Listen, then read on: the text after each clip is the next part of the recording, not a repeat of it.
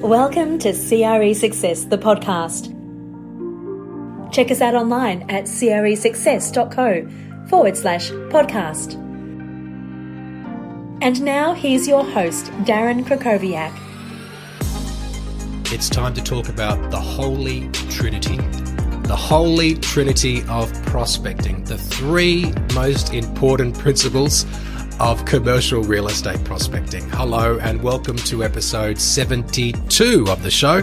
My name is Darren Krakowiak. I help commercial real estate professionals save time, earn more, and be top performers in their market. Really pleased to have your company once again. I hope that you are staying safe from all that COVID that's around at the moment. The Omicron variant, it might be under my desk right now. It just feels like it's everywhere. I was doing some prospecting last week, and three of the people who I tried to speak to in one day emailed me back and told me, or one of them was their assistant emailed me back and said, "Oh, they're out with COVID," and that seems like a lot to me. So I think a lot of a lot of it's going around. So I hope that you are safe and well. That's what I'm trying to say. And today's episode is all about prospecting. And before we get into talking about those three key principles of prospecting. And I, I, hope you don't mind that I said Holy Trinity. I'm not trying to be blasphemous.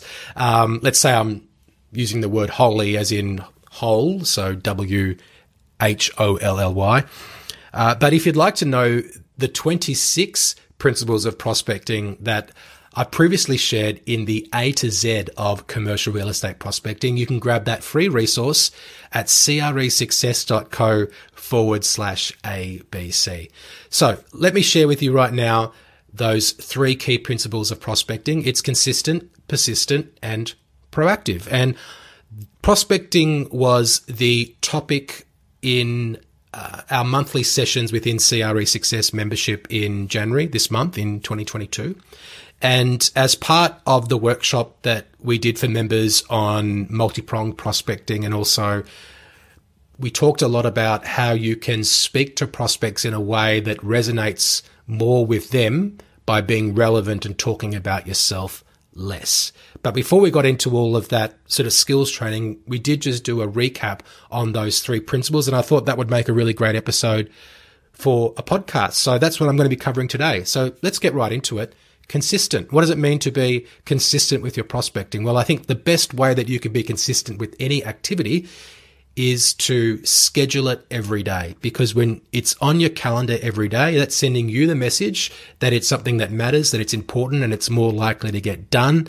And once you do it every day for a period of one to three months, it's more likely to become a habit that is a lot less difficult to actually execute on every single day. So start prospecting via your calendar telling you to prospect because it's in there every day. That's the biggest sort of tip I want to give you in terms of being consistent with it.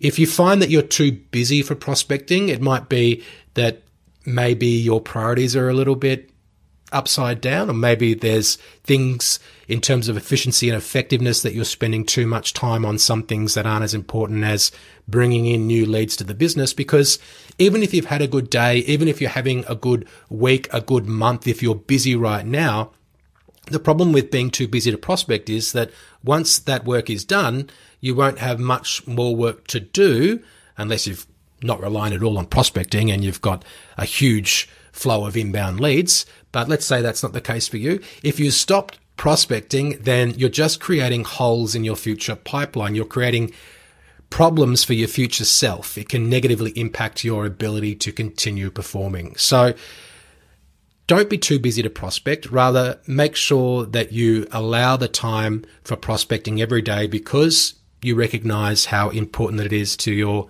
overall performance now and into the future. And when it comes to prospecting activity, I want you to know that you don't have to be contacting new people every day. One thing that I would include under the umbrella of prospecting is contacting existing contacts and also contacting existing clients.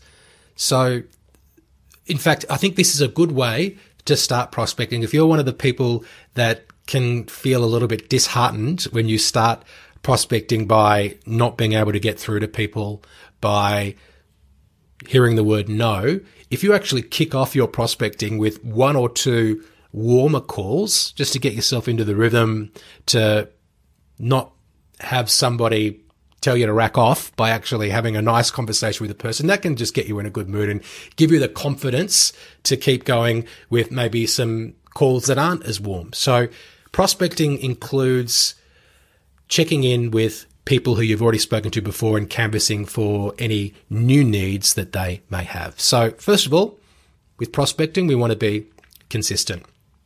Next part is to be persistent.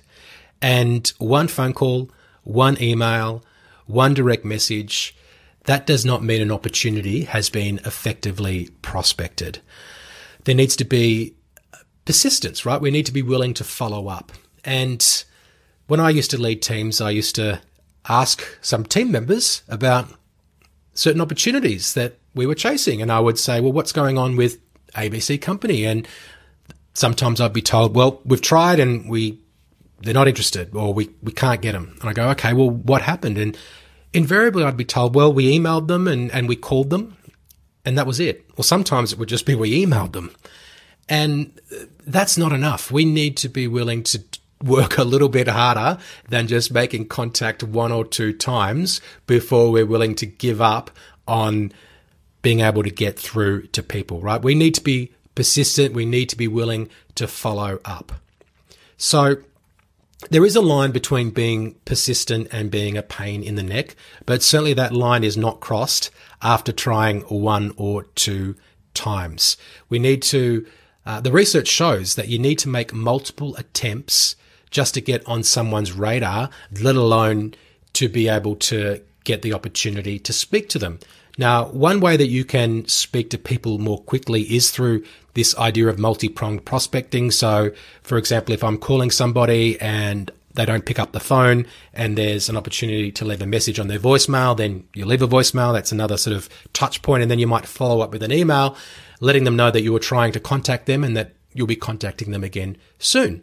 And you've just gotten in a couple more touch points and the more touch points that you can get in in quick succession, the closer you're getting to actually connecting with the person and just getting on their radar and for them to be familiar with who you are and maybe even if you've got a good short message to leave with them, a little bit curious about what it is that you can offer and more likely to speak to you when you do next try and contact them. So persistent, right? Not just once. We need to keep going. And look, I think some people can feel a little bit nervous about following up with people. They can feel maybe I am being a pain, but if you have confidence in what it is that you've got to offer, if you believe that them speaking to you is going to be valuable for them, then I think that there's an opportunity to just shift that idea from being, you know, what's in it for me? I'm being a pain in the neck trying to get something from somebody to actually it being a good opportunity for that person to speak to you. So the third element of prospecting is for, for us to be proactive. And a couple of things I want to say here. One is that some people, I think, can fall into the trap of being really active on social media and they see some progress through this new channel that they've created. They know that it's leveraged as well. So you make a post and a few people see it and maybe occasionally someone contacts you and you get an inbound inquiry. The same thing can happen from signboards. If we've got a lot of signboards around, that sometimes that can attract inquiry. But the thing about inbound inquiry is that it is not really vetted. It is inquiry from people who are contacting us as opposed to people who we would like to necessarily, well, people who we know we definitely want to speak to. So when we are proactively reaching out to new prospects, we are in control of who we're talking to. So I would encourage you to, yes, have an online presence. If you're an agent who's listing things, having signboards up, but also getting into the practice of proactively reaching out to the specific people who it is that you want to talk to. And I would say as well, when we're thinking about prospecting, to remember that what we're trying to do is we're trying to generate leads. We're trying to identify opportunities. We're not trying to close deals.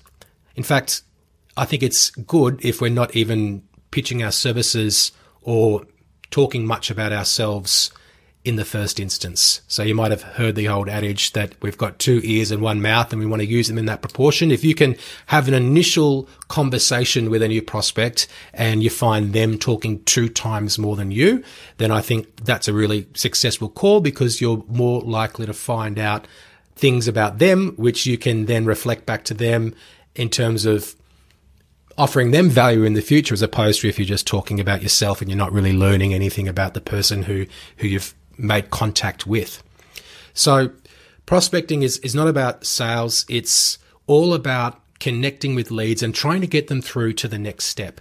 And the last thing I just want to say about prospecting is about this next step. And the next step is usually a more in-depth conversation than the one that we're having. And it might be to get an in-person meeting. So having an idea of what it is that you want to get from when you connect with a prospect is an important thing to do and not making it an unreasonable expectations, right? So if we get onto a, a prospecting uh, call, we connect with somebody and then we think, well, I've got to actually close this person.